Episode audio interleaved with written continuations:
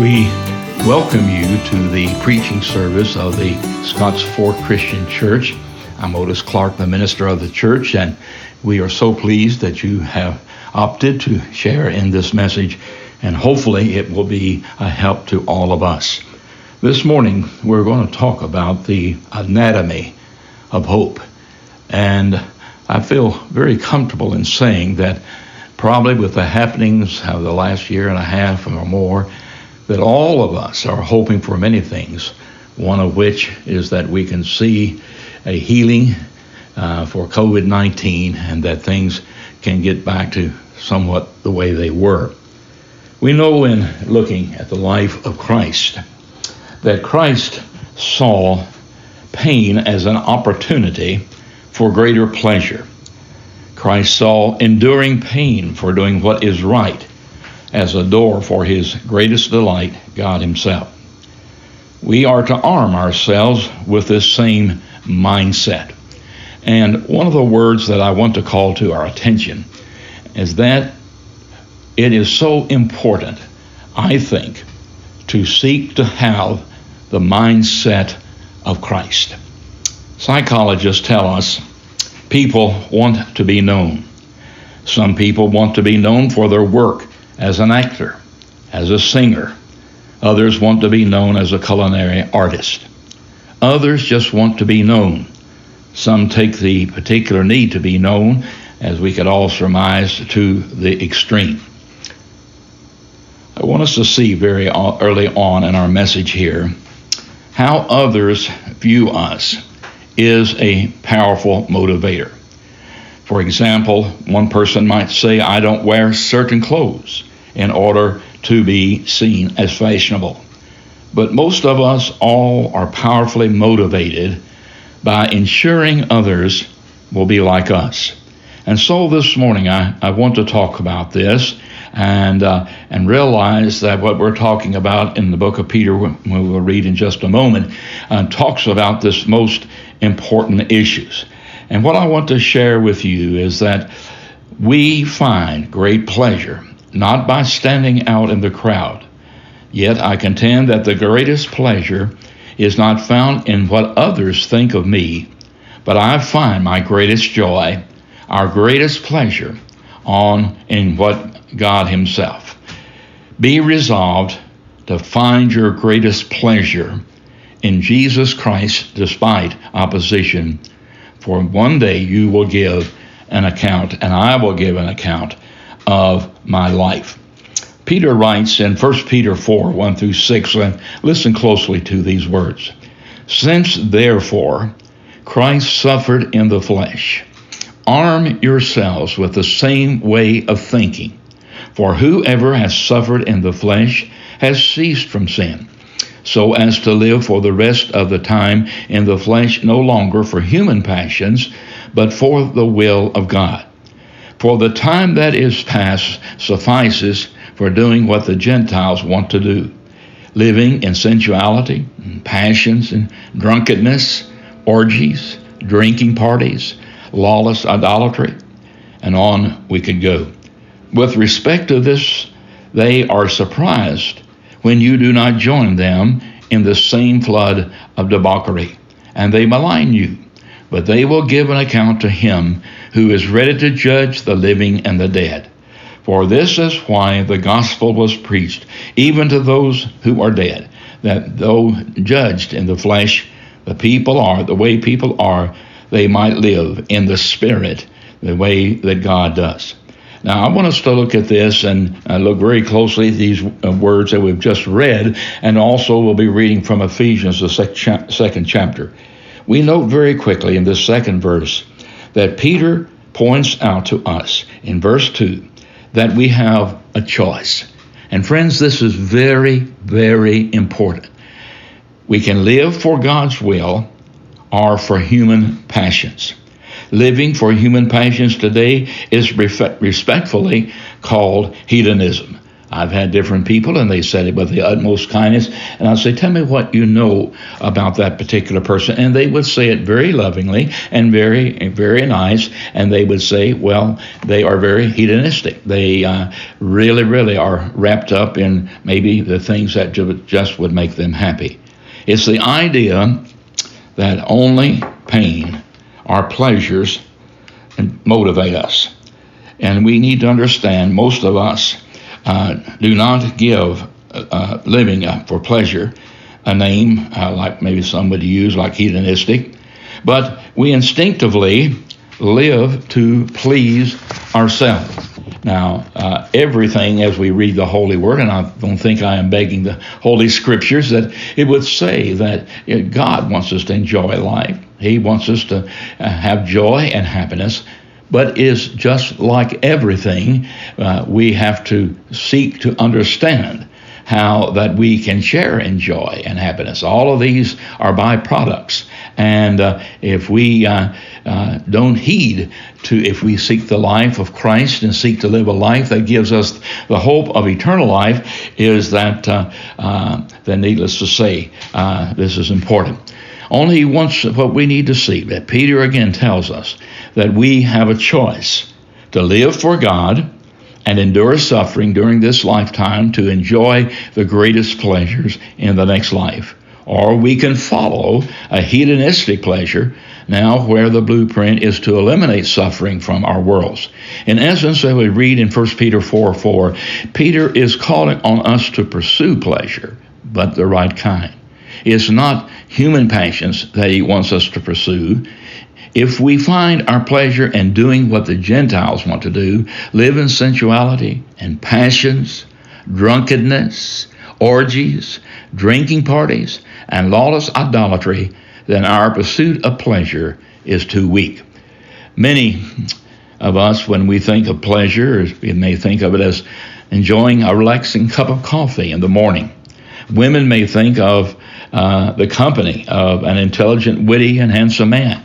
Teenagers may uh, may think making the all-star team in baseball where they their name is called out before everyone else. Professionals will seek notoriety of being the best in their profession. Yet Peter says that pursuit of pleasure is not wrong, but it's just too weak. Listen to what uh, Pascal said. All men seek happiness. This was without exception. Whatever different ways they try it, they all tend to this end. The cause of some going to war or others avoiding it can somewhat be the same desire in both. The will never takes the least step but to this object. Uh, there is a movie, possibly some of you have seen it, and uh, it's uh, very interesting. And uh, and so we need to see that even in the world uh, of um, secularism and this type of thing, uh, that there is um, actually uh, a whole lot that encourages doing what is mentioned here in the book of Peter. For instance, as um, we read in uh, uh, in the Bible, no, in, nowhere in the Bible does God condemn people for longing to be happy. People are condemned for, sake, for forsaking God and seeking their happiness other than in God. This is the essence of sin. The Bible actually commands us to delight in the Lord, as the psalmist said in 37 4. Jesus teaches us to love and to love God more than money because our heart is where our treasure is when Jesus gave that great sermon on uh, uh, on the mount, he talked about this very matter and told us that where your heart is, there will your treasure be also. And Paul wants us to believe that by gaining Christ is worth the loss of everything else. The author of Hebrews exhorts us to endure suffering like Jesus for the joy set before him. So you and I, we have a choice in front of us. Should I pursue the short term pleasures described in verse 4? Or should I pursue an eternal pleasure by pursuing God? The question is answered by you when you determine which is your greatest pleasure. It's very profound and very interesting to note that the early Christians they, that read this letter answered the question. They stiff armed the passions of the flesh for the ultimate pleasure found in God. They abstained from uh, popular forms of entertainment whether it was the Roman theater with its risque performances, the chariot races, the gladiatorial uh, fights with their blood and, and gore, uh, no matter, the early Christians were resolved. They refused to burn incense to the Roman emperor, which was a gesture of civic gratitude, much like pledging the allegiance to the flag of, for America.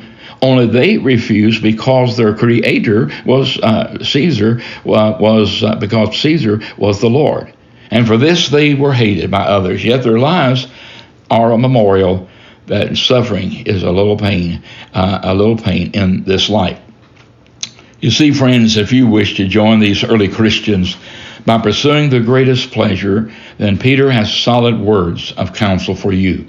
He tells us that to pursue the ultimate pleasure in God, you must expect to suffer in this life. Because Christ suffered in the flesh, anyone who follows Jesus Christ should expect to suffer uh, as well. To say someone suffered in the flesh is an odd expression for us, but the even, uh, but the even, a quick read of Peter's uh, letter shows the word suffer is one of the favorite words. Peter had spoken about Christ's suffering over and over in his letter. When he was reviled, he did not revile in return. When he suffered, he did not threaten but continued, continued in entrusting himself to him who judges justly. He himself bore our sins in his body on the tree, Peter says, that we might die to sin and live to righteousness. By his wounds you have been healed.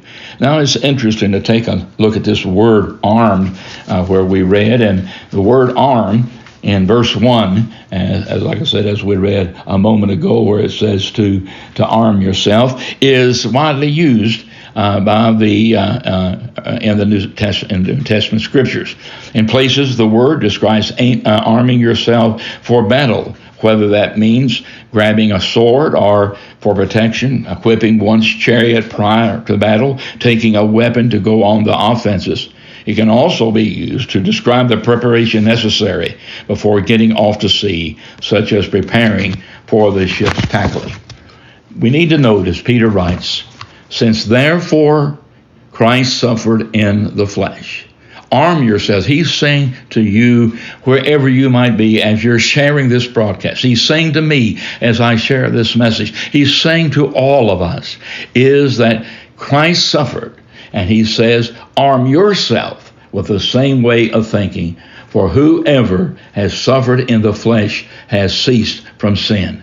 We are to arm ourselves with the same way of thinking.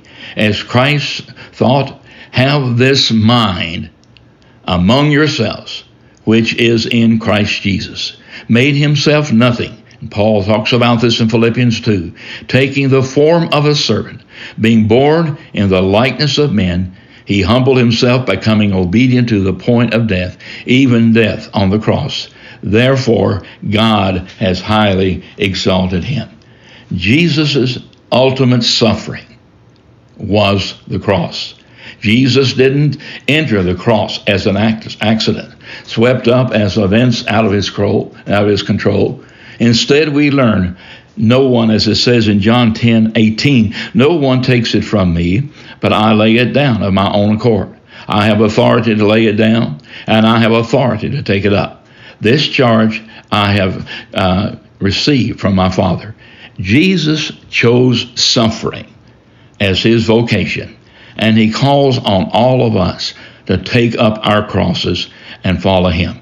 Friend, I want to encourage you from the bottom of my heart that if we are going to be effective and really run the race, keep the faith, we have got to seek to have the mindset of Jesus Christ. And friends, I would submit to you that if we do not worship Him with brethren of like precious faith, uh, if we don't uh, uh, hear the preaching of the Word, hear the teaching of the Word, uh, there is no doubt uh, that uh, we will never get to the place that we'll have the kind of mindset that we ought to have.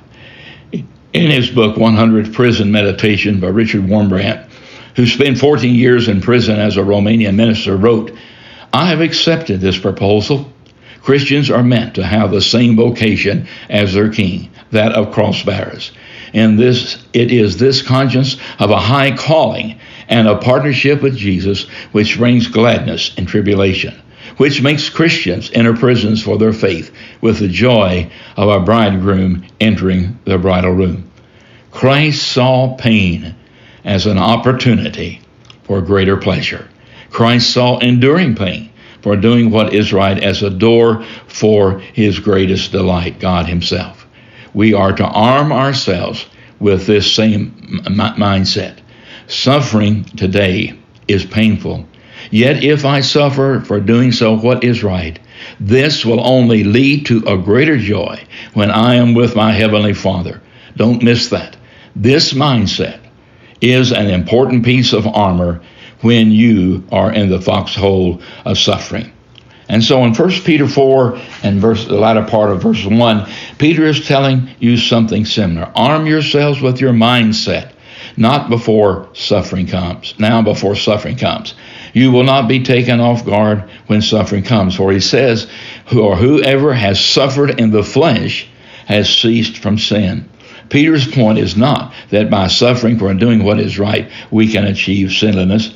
Peter's point is, is that by enduring mockery, enduring scorn, we have refused to go along with the crowd in their sinful ways. We have decisively broken from the old sinful ways of the world, and so we can be used to live and serve God. Yes, be resolved. Get that word in your mind as you live your life. That's very important. I've probably said it on previous podcast messages that if we do not have clearly defined and uh, and we're not determined, in all probability, we're going to listen to the words of Satan, to the words of the world, and not walk in the Spirit and be guided by the Spirit as Christ wants to do for us so badly. Be resolved despite opposition. And that's a very, very important thing to keep in mind. Uh, the Bible tells us in 1 Peter 4 3 and 4, listen to these words. For the time that is past suffices for doing what the Gentiles want to do, living in sensuality and passions and drunkenness and orgies and drinking parties and lawless idolatry. Uh, idolatry. With respect to this, they are surprised when you do not join them in the same flood of debauchery and they malign you. Friends, today, and Peter also goes on to say in the second chapter, verses 4 through 8, the opposition that Peter's talking about has in mind is the mocking and the slandering done to Christians. Friends, I cannot imagine saying something, doing something, making mockery of the Lord Jesus Christ. I cannot imagine saying slandering things about the things that belong to Christ or that are upright teachings and certainly will bring us the ultimate happiness. And he says this because you will not join in on the fun of living as if you had no moral restraints. You are maligned. Mockery and shame are powerful tools. Those of you who have uh, good memories in life, you can rest assured it has been because that you have made up your mind, you have become determined, you have resolved. A big, or my life is going to be a life which will be lived for Christ, the teachings of Christ, and following the teachings of Jesus Christ. In verse 3, you see people living life with no seatbelt, so to speak. You see people jumping from the bridge with no bungee cords, jumping from plane with no parachute. It's more fun they, that, that way, and they say, and, and they're asked why, because sin itself is fun. Grab a hold of this, brothers, for a limited period of time.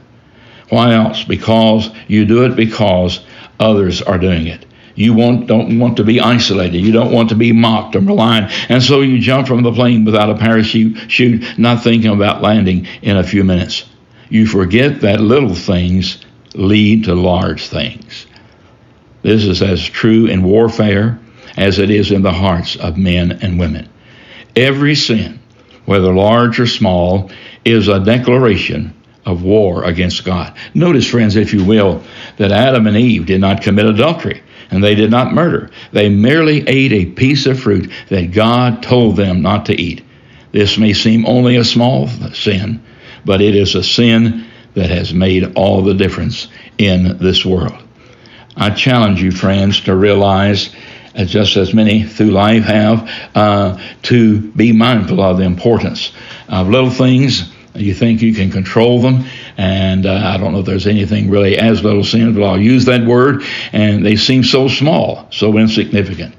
But uh, they are but the beginning of greater sins. Each and every one, no matter how insignificant they may seem, is a declaration of war against the Creator. We continue to look at the teachings, and we need to see that He says to us, and we need to understand in life, just as our Lord was mocked, just as he was beaten. Listen to me. These things were actual, actually, actually happened to our Lord that we need to realize as we live our lives. And it seems that it is becoming more at a pace, moving at a pace that this is going to come our way. Speaking of opposition, than we have experienced maybe in some time. And when tribulation, persecution arises on account of the word, Jesus said opposition comes because the word is in you and the word causes conflict in your life.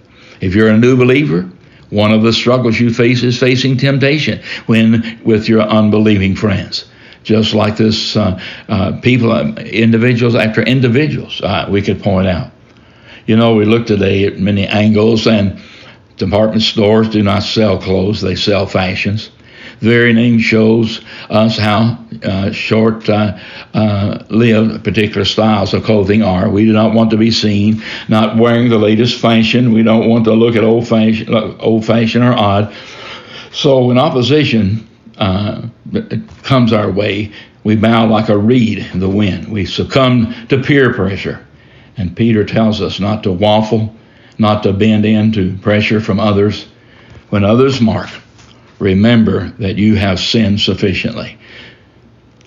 Peter says in first chapter, verse 14, for the time that is past suffices for doing what the Gentiles want to do, as I read just a moment ago, living in sensuality, and passions, drunkenness, orgies, drinking parties, lawless idolatry. And then he says, as obedient children, do not be conformed to the patterns of your former ignorance. Peter says that when you face the slander of others, do not arm yourselves, do arm yourselves with the mindset of Christ. Jesus knew what life was about because he had seen the other side of life before he came to Bethlehem.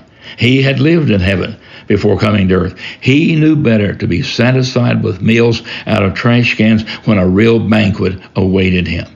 Friends, let me encourage you. If you're going to know about the anatomy of hope, you've got to understand that there is right, there is wrong. And if you will just make that choice to do the right and challenge yourself, and one of the things to keep in mind, don't succumb to the pleasures of others who mock you.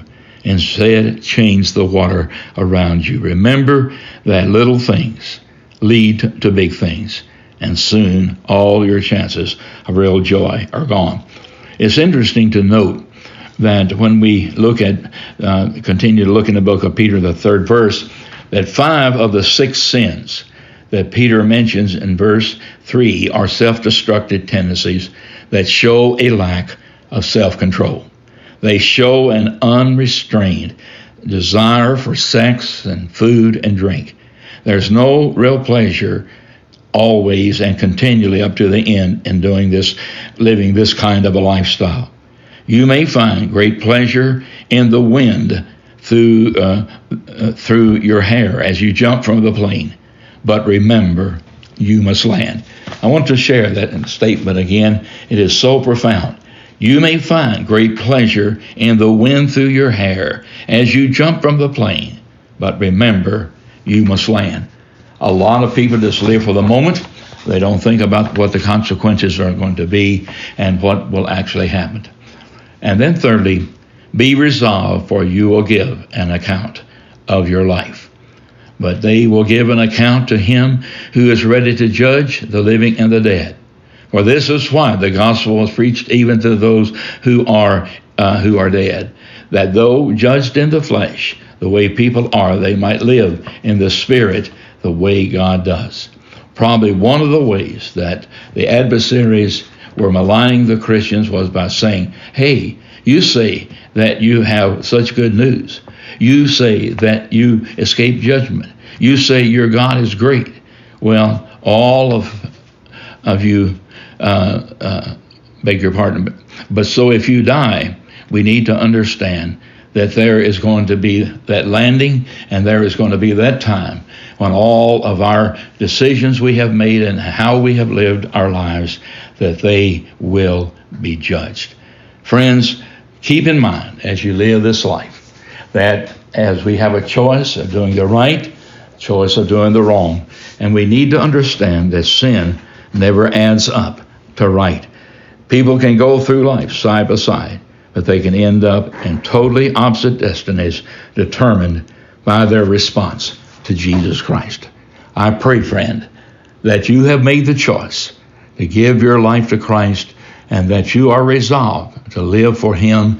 You are resolved to say yes to Christ, no to Satan, and yes to the things of our beloved Lord. Let us pray. Father, we thank you for your word. And we want to share in hope. And we know that to share in that, we must realize, seek to realize, to understand what Christ has done. And then also we must understand our part in this situation. Bless each one who has listened and guide them by your Holy Spirit. In his name we pray. Amen.